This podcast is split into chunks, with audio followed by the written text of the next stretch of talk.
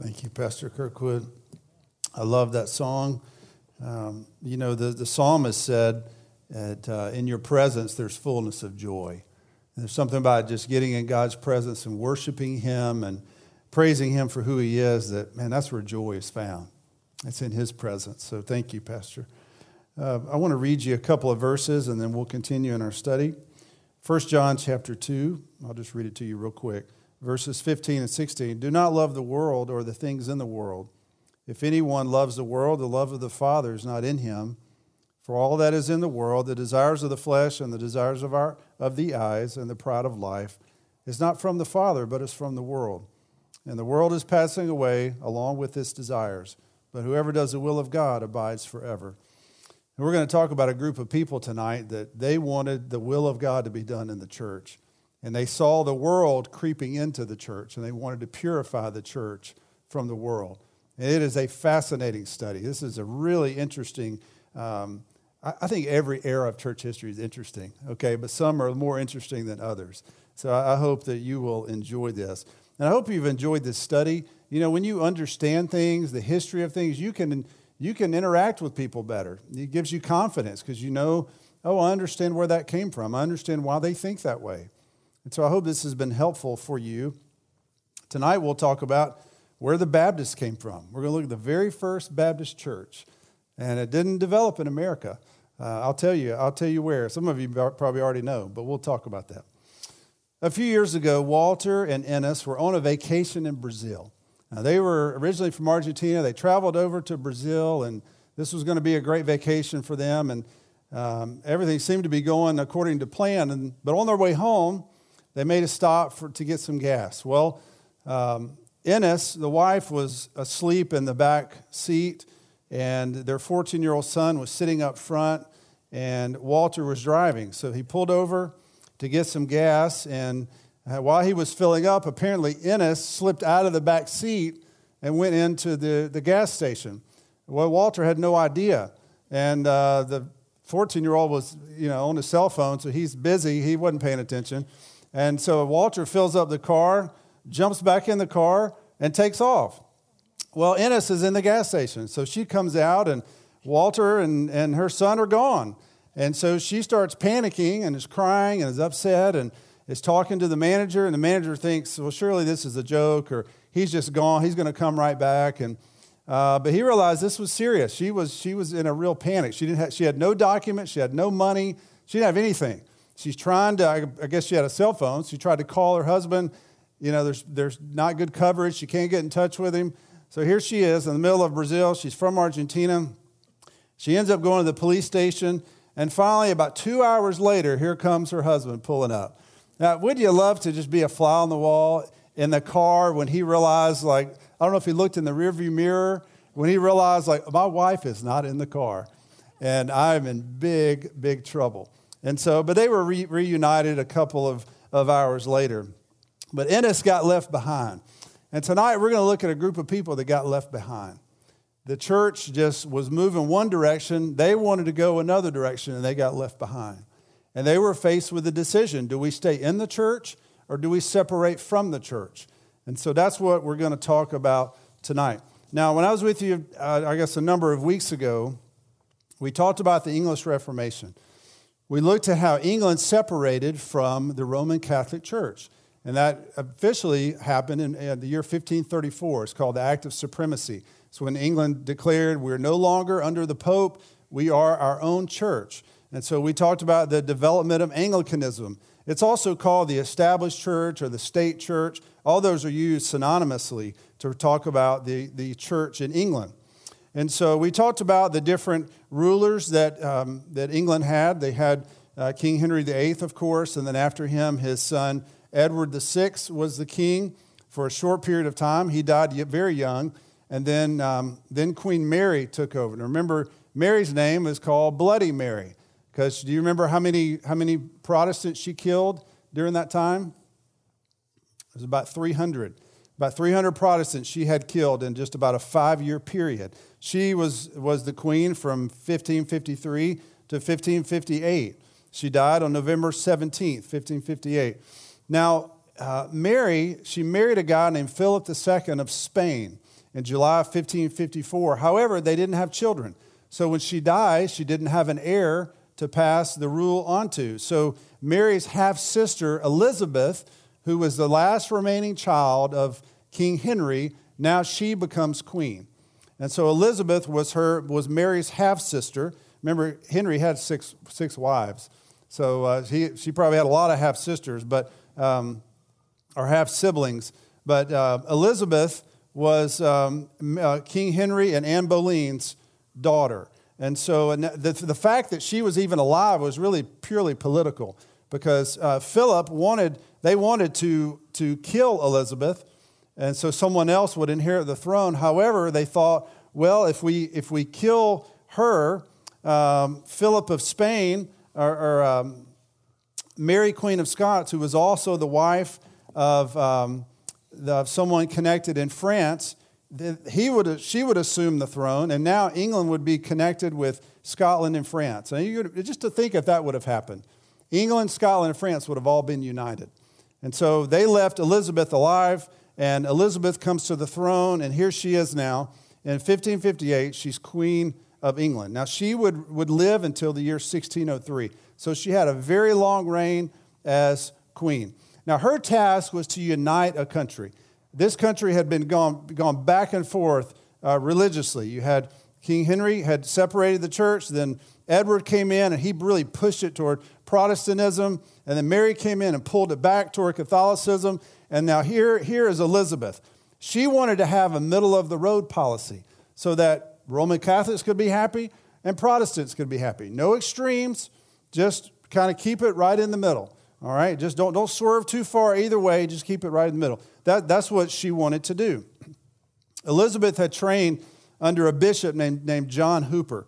He was an Anglican bishop, Protestant reformer. He, he supported the English Reformation. He was executed and burned for heresy. So she had learned under a Protestant. However, she did not believe in Protestant extremism. She, she was a moderate. I, let's just keep it in the middle. And so the Pope at the time of Elizabeth's ascension was Paul IV. He was ready to declare Elizabeth as legitimate daughter of Henry VIII and, and valid queen if she would remain loyal to Rome. And Elizabeth said, I don't want to be loyal to Rome. So she didn't even let the Pope know that she had become queen. And so she was that intent on separating England from any um, influence from Rome. She felt her father had every right to declare himself as head of the church and to separate from Rome. And so um, that, that was her stance. So uh, Parliament in 1559 passed legislation that recognized Elizabeth as the supreme head of the church, the supreme governor of the church. They gave her more uh, power and authority, really, than her dad had. And so, um, so here she goes, and kind of her middle of the road policy. Her first archbishop was a guy named Matthew Parker this was a perfect role for Matthew because he had he, he had he he could enforce that middle of the road policy. He had been ordained under Edward, which who was a Protestant, but he had also conformed outwardly to the Catholic Church under Mary. So he knew how to do both as well. So this was perfect for him. So under Elizabeth, a new edition, I'm just giving you background here. We'll, we'll get somewhere. A new edition of the Book of Common Prayer was published. It, it was, this was the official liturgy for the, the, the Anglican Church. Uh, what they tried to do in this book of common prayer was accommodate both parties. They wanted to accommodate the, the, peop, the, the, the people that, that, believe the way we do about the Lord's Supper, that it's just a memorial. It's not, it's not literally the body and blood of Jesus. They wanted to keep them happy, and they wanted to keep other people, the Roman Catholics, happy, and they wanted to keep the, the um, Lutherans happy and the Calvinists happy. So they had all this different terminology in there. So this group would be happy, and this group would be happy. And so an act of uniformity was passed that, that made required all ministers to use this prayer book, the Book of Common Prayer.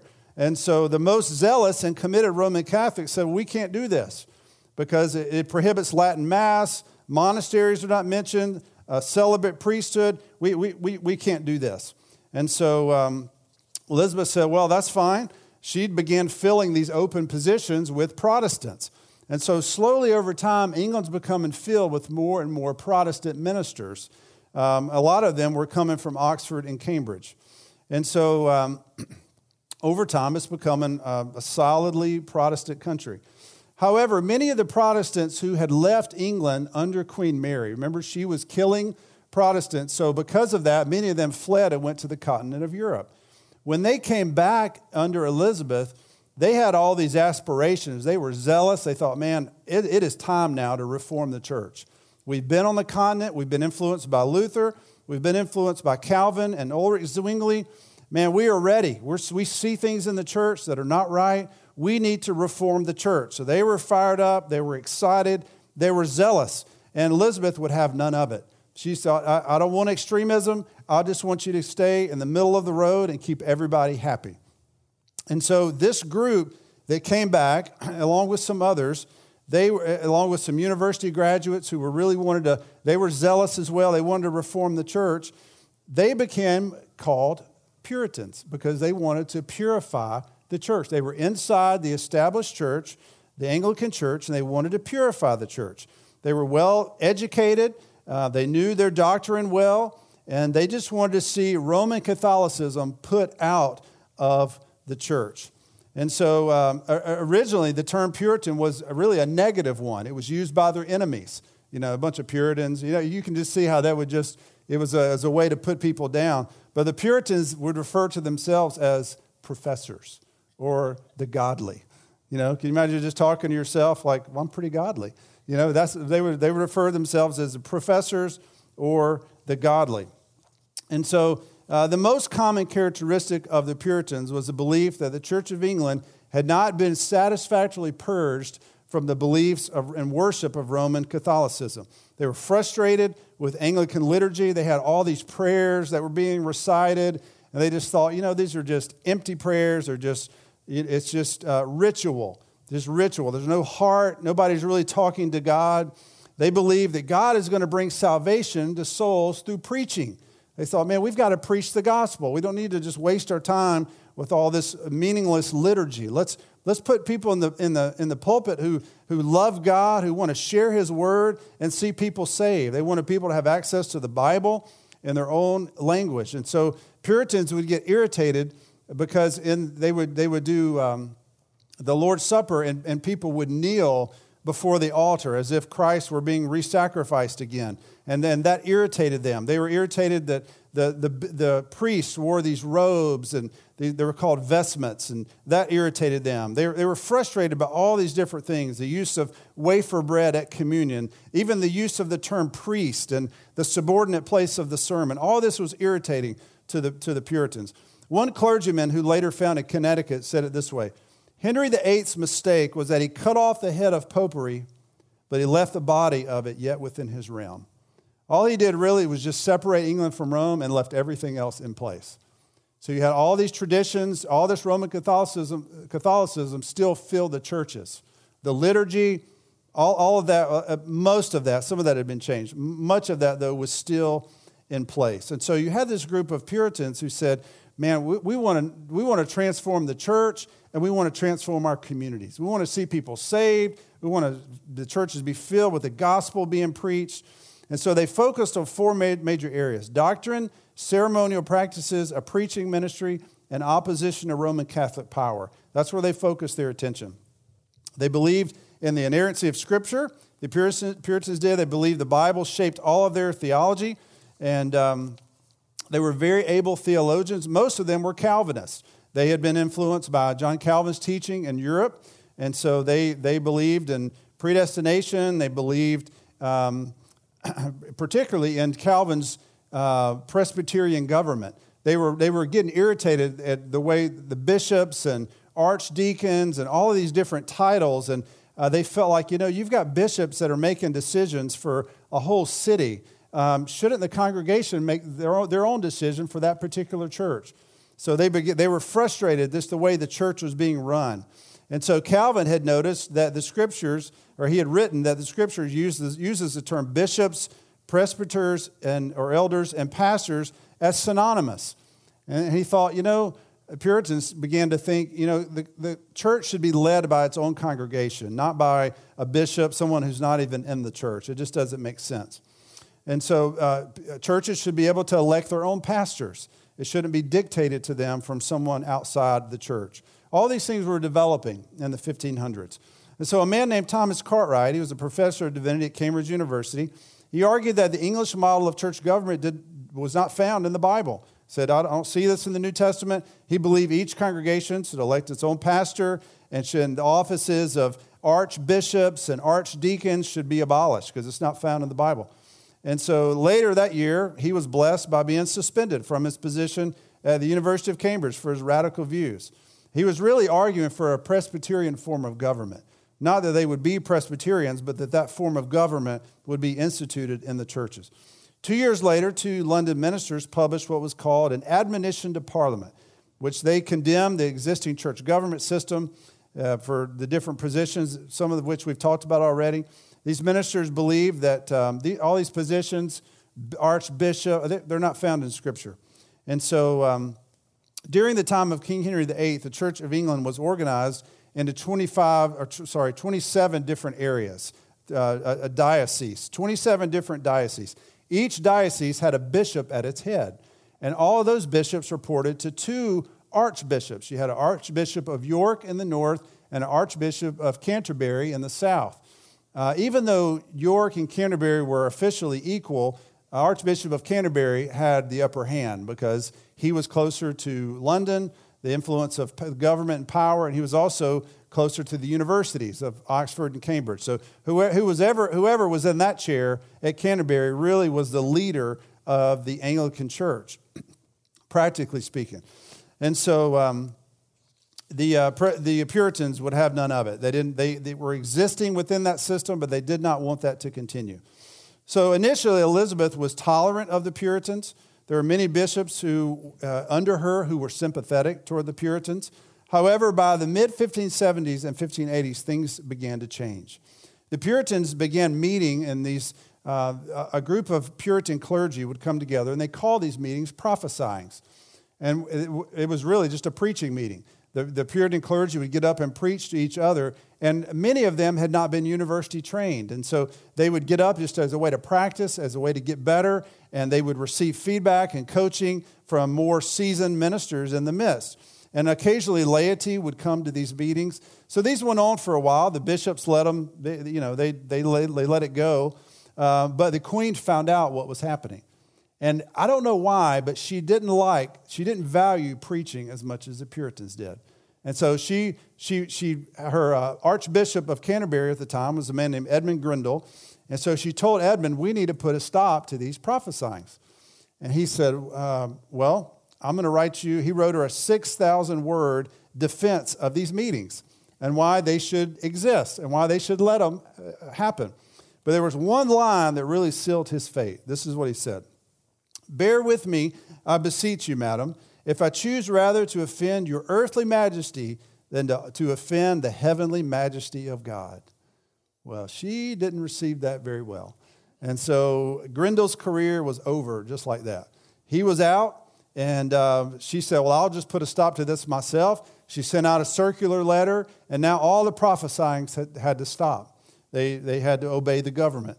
And so Grindal's career was over. He died in 1583 blind and in, bad, and in bad health. But he had stood up for what he felt was right. And in the 1580s, many of the Queen's bishops died and were, were replaced by anti Puritan bishops. So the tide is beginning to turn a little bit. The Puritans once were um, uh, tolerated, they had a sympathetic ear. Now they're getting anti Puritan bishops and they can't do their prophesying meetings. And so now they began to face a predicament. Are they going to continue to submit to Queen Elizabeth and her rules, or should they consider another option? And so um, they, they didn't like the, the governing system of the Anglican Church. All these things were going on. Well, in 1583, John Whitgift became the new Archbishop of Canterbury, and he saw the Puritans as rebels who needed to be forced to get back in line with the Church of England's teaching. So he believed the Book of Common Prayer contained nothing contrary to God's word, and it had to be enforced. So if you were a minister in the Church of England, you had to go by this book. That means you had to do Lord's Supper just as it said, you had to do the prayers just as it said. This was your guidebook. And so they began enforcing that. Now, before that, the Puritans had been ignoring parts of it. They said, well, we're going to we're going to take that out and we're just going to preach. We're going to, we're going to do the Lord's Supper the way we want to do the Lord's Supper. They, they, were, they were modified. They stayed within the church officially, but they modified it to fit what they liked. They valued preaching. And so, uh, now preaching in those days was really a source of, eh, besides preaching the gospel, it was a way to communicate news. This was, you know, instead of the newspaper, people would get their news from sermons. They would get public entertainment from sermons. And so the, the, the Puritans really valued the, the, the, place of the sermon in the, the local church. And so, um, in light of this demand now by the new archbishop, they were faced with a choice. Would they violate their conscience and sign the article that the archbishop had put in church, uh, or would they leave the church that they had fought so hard to purify? It was, it was quite a dilemma. And so it's estimated about that time that three or 400 ministers refused to sign the archbishop's ultimatum, and uh, they were excluded from their ministries. However, the, the, the, laity in the churches appealed. They raised a fuss about it, and so the archbishop backed off. He compromised with them. Um, but still, things were not, were not the way Puritans wanted them. And so uh, the, the, the good news was Puritans began receiving assistance from Oxford and Cambridge. There's a college at Cambridge called Emmanuel College. It was set up to, to train preachers. And so they began cranking out and producing all these preachers of the gospel and who could fill the pulpits in England. And so by the time Elizabeth died in 1603, there had been significant progress uh, made in the transforming of the Church of England. You had over half the pulpits in England's Anglican churches were filled with educated preachers. Many of them were Puritans. In 1603, England it was clearly a Protestant nation, even though it was not nearly as reformed as what the Protest, as what the Puritans would want. But in Elizabeth's mind, her middle of the road moderate policy had won the day because it had avoided any type of religious war. It had kept the peace, and uh, there had been no real extremes. And so, man, in her mind, it was, it was a win. Things had gone really well. And so, Elizabeth, though, did not leave an heir to the throne, but she did determine who her successor would be. His name was James. He would be James the First. James was the son of Mary Stuart, who was he was already king of Scotland at the time. Now the Puritans thought this is a great thing because Scotland, if you know history, was Presbyterian. Okay, so they thought, man, he's coming in here. He's Presbyterian. This is going to be great for us. Even though they viewed him as a foreigner, because he was coming from up north in Scotland. They thought, man, we're going to be able now to assert ourselves and purify this church that we've wanted to for so long. So they presented uh, King James I with something called a millenary petition. The millenary petition had about 800 uh, supporters, Puritan supporters, and it was an appeal to him. And so James said, okay, well, let's talk about it. So they called, uh, James called the, the Hampton Court Conference. And at the Hampton Court Conference, they met in January 1604. It was a three day conference. It was a discussion but on the state of the church between the king and some of the church leaders, some of whom were Puritans. And so the Puritans asked that the church be, pure, be purged of practices they considered at odds with God's word, like certain things with liturgy, regulation concerning ministers, and reform of church discipline. They just wanted simple obedience to the New Testament. Let's don't go by the book of common prayer. Can we just stick to the Bible? Can we just, all these written prayers, or they're not sincere and um, they're not found in the Bible. And so they thought, man, this is going to go over really well. I mean, this, this is our moment. Uh, but King James First did not receive it very well. In fact, he, he rejected many of their, their requests. But you know, the one that he did say yes to was a new translation of the, the English Bible which we know is the King James Bible in 1611. Isn't that interesting? That's why it's called the King James Bible. He granted their request. It's, it's known as the authorized version or the King James Bible. So now you know a little bit of the history behind that. And so, even though he was initially sympathetic to the Puritan movement, his bishops wanted to smother the movement. And instead of, of relief, the Puritans endured more persecution. So, just you put yourself in their shoes for a minute and think they've been, I mean, if you were an older person, you've endured this now for decades. You thought, man, lights at the end of the tunnel's coming. Now we're finally going to get to have the church that we want. And uh, he's rejected our request. Now, so what, what are we going to do? Um, you know, it was purifying the Anglican church at that point was definitely an uphill battle. Uh, but some, some stuck to it and some did not. And here's where it gets really interesting. So a small group of individuals said, you know what? This is pointless. We, we can't just keep trying to do this. We're not getting anywhere. They're not listening to us. And so they determined the only way we're going we're gonna, uh, reform the church is to separate from the church. And so they began, they separated from the Church of England, and they began holding their own meetings. And this group uh, earned the name separatist. Separatists. So during Queen Elizabeth's reign, this group was small, um, but it grew in numbers and impact over the next 50 years following her death. Within this group of separatists would emerge the denominations we now know as Congregationalists, especially if you're from the Northeast, you're, from, you're familiar with Congregationalists, and the Baptist would, would come from this. See, this is where it gets, it gets interesting. Separatism first appeared in England as early as 1567. The most well known early separatists were Robert Browne and Robert Harrison. Browne concluded that the Church of England was not a true Christian church and could not be reformed. He proposed that there should be a gathered community of people who joined together freely and were bound together by a covenant. Local congregations should elect their own ministers, not be told who, who is coming. And so in 1581, Browne and Harrison formed a separatist church in Norwich and eventually immigrated to the Netherlands where they established a new separatist church. Um, however, the Church of England under Elizabeth, because this was not part of her middle of the road policy, they did not approve. And so those two individuals were arrested in, in London in 1586 for establishing a separatist church and stayed in prison for seven years. It's amazing. They continued, however, producing separatist literature while in prison, while in prison and eventually they were executed. Because of persecution, many separatists chose to leave England. And by the end of Elizabeth's reign, which was 1603, the future of separatism was uncertain. But time would reveal that they would play a major role in the 17th century. So back to James I. Under James I, the separatist movement began to grow and take shape. In the late 1500s, there was a, man named John Smyth. he spelled his last name S M Y T H, John Smyth. He went to Christ College School uh, at uh, Cambridge University. After he finished his education, he grew up. He was, he was in the Anglican Church. He, he became a lecturer in the city of Lincoln. And he, he opposed Roman Catholicism, but he was, he was an Anglican clergyman. But he began reading his Bible and began really studying um, Scripture, talking with friends about the nature of the church. And so, uh, in light of everything that was going on with King James I, his opposition to the Puritans, by 1607, Smyth had arrived at the separatist position.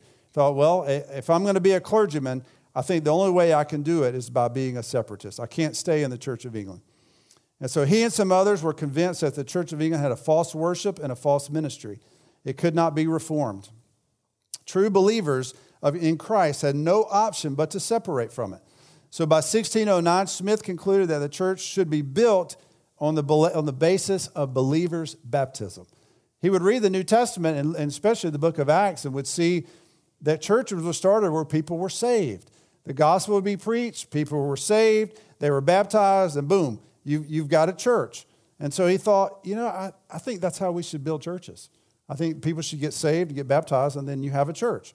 And so what he did in 16, either 16 or 8 or 1609, Smyth baptized himself. He got water and just he baptized himself and, and 36 others and formed the first English Baptist church, though it was not in England. It was in, anybody know where it was?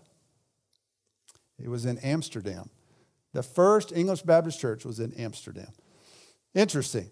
And so in 1611 or 12, this congregation moved to England although they didn't have John Smyth because he died in 1612. And so, but now you've got the First Baptist Church. It was not called First Baptist Church, but the First Baptist Church in, in England on English soil. And they were, they, were, they were doing believers' baptism. And the pastor was John Murton. John Murton was the pastor there in, in, uh, at, the, at the first at the, the Baptist church there. They were known as General Baptist because they believed in the general atonement that Christ died for all people. Now, years later, the, the particular Baptists, They believed Jesus only died for the elect. They emerged in England in 1638.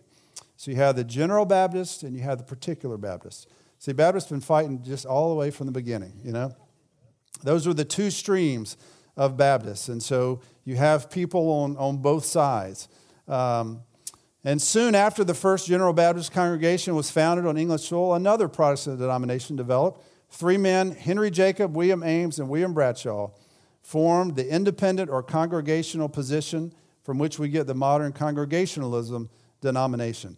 So there, sometimes you see them called independents, or sometimes they're called congregationalists. The main difference between them and Baptists is congregationalists practice infant baptism.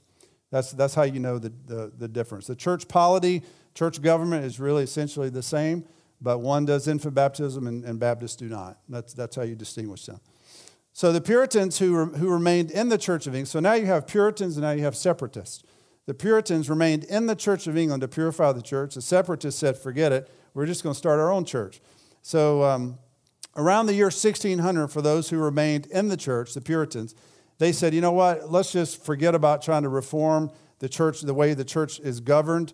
Let's just focus more on developing our theology and our, our walk with God. And so they were, the Puritans were really first and foremost students of the Bible. They said, this is the inspired word of God, and uh, we, need to, we need to study it better. So they wanted to properly interpret the Bible and explain it to their fellow Englishmen. One particular practice, if you've ever read anything about the Puritans, you've probably read this about them. One particular practice that was important to them was their proper observance of the Lord's Day. It's called the doctrine of the Sabbath or Sabbatarianism, sometimes it's called. You'll recall that the fourth commandment says, Remember the Sabbath to keep it holy. And uh, for the Puritans, the Sabbath was more than part of the Ten Commandments. See, if you only, if you only view the Sabbath as part of the Ten Commandments, then you're not going to do it because you're going to say, well, those have been fulfilled. We're not under the law. I don't, I don't, need, to, I don't need to practice the Sabbath. But they viewed the Sabbath as going back to creation because it was connected to God's work of creation. Remember Genesis 2 3? It says, God blessed the seventh day and made it holy because on it God rested from all his work that he had done in creation. And so the Puritans said this practicing a Sabbath or observing a Sabbath, that applies to everybody because it goes all the way back to creation. So it's before the law was even given. And so this is what Matthew Henry said about the uh, Puritan Sabbath. He said, God designed the Sabbath to be an advantage to us. So it's not a burden, it's an advantage. So, and so we must make and improve it.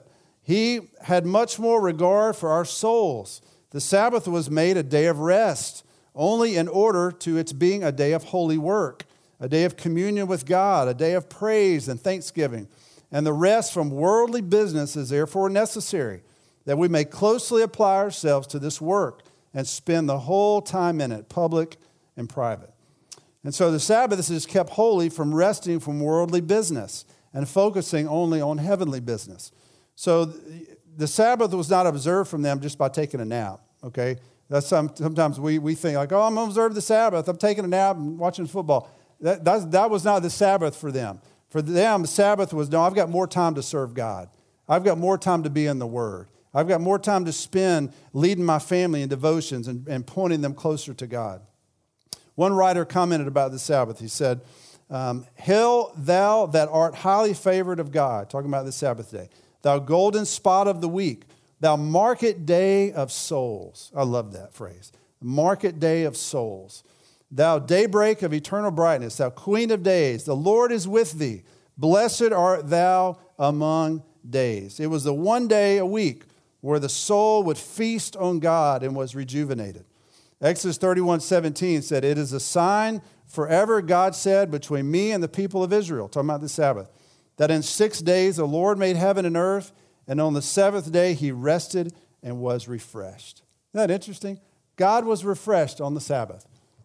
It's, it's just interesting. You can tell, I, I love the Sabbath personally, okay? So I, I, I get a little excited about this. Now, in order to have an effective Sabbath day, first, proper, prepara- proper preparation must be made. This is what, what one writer said The battle for our Sundays is usually won or lost on the foregoing Saturday night. Yeah, that's right, isn't it?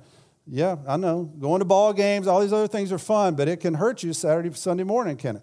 He said, The battle is won on Saturday night. when time should be set aside for self examination, confession, and prayer for the coming day. That's interesting, isn't it? Yeah, a little convicting too, isn't it? English Puritan Richard Baxter's Young, Young, Young People's Fellowship, they used to spend three hours each Saturday evening preparing together for the Sabbath. Uh, public worship must be central. Puritan services might last for two or three hours. Now, what would you think? You showed up here for two or three hours. And, and you know, they had little sympathy for those that complained. I'm just telling you. I'm just telling you about the Puritans. Third, the family must function as a religious unit on the Lord's day.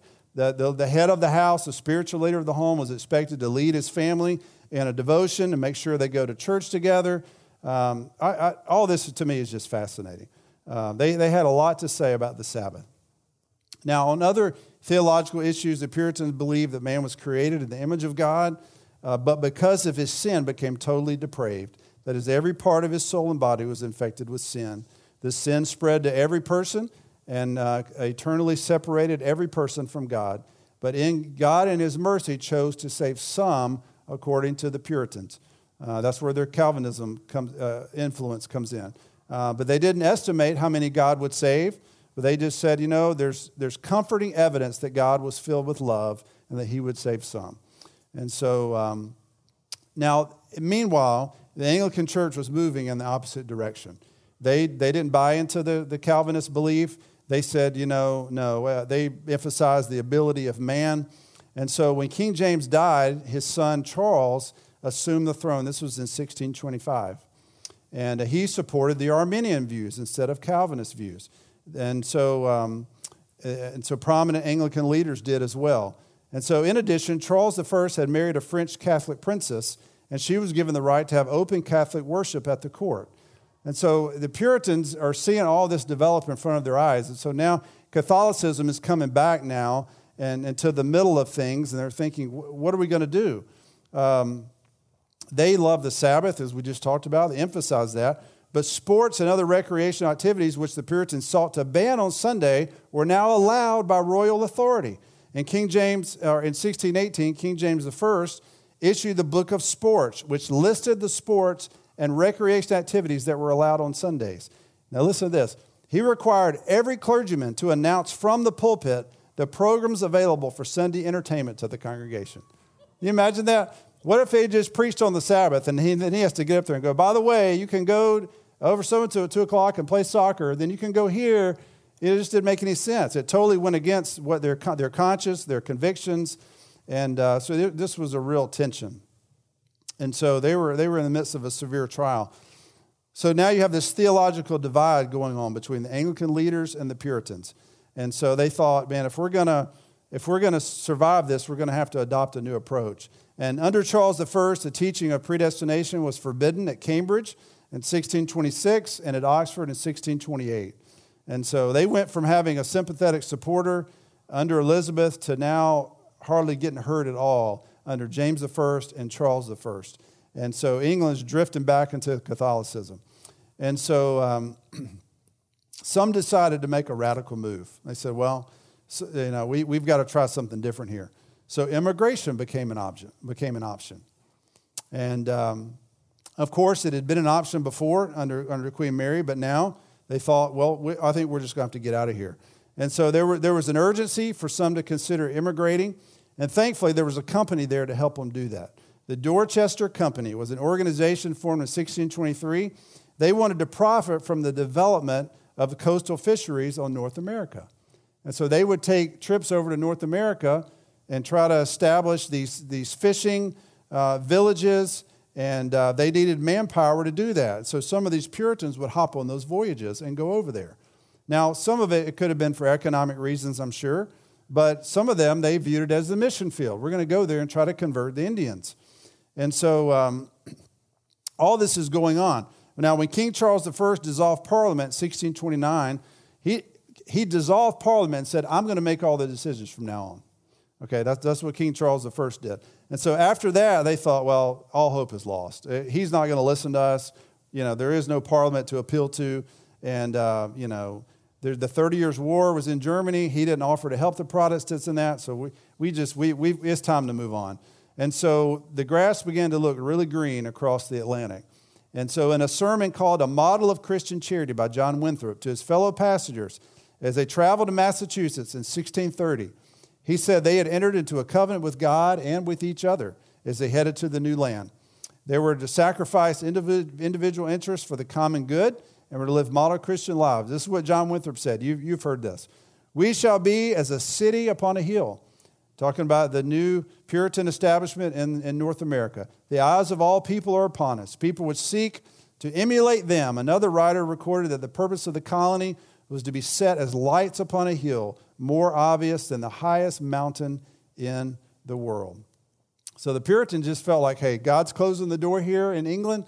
We're just going to go to North America. And we'll, we'll, we'll set up our shop there and we'll begin to evangelize and win people to Christ there.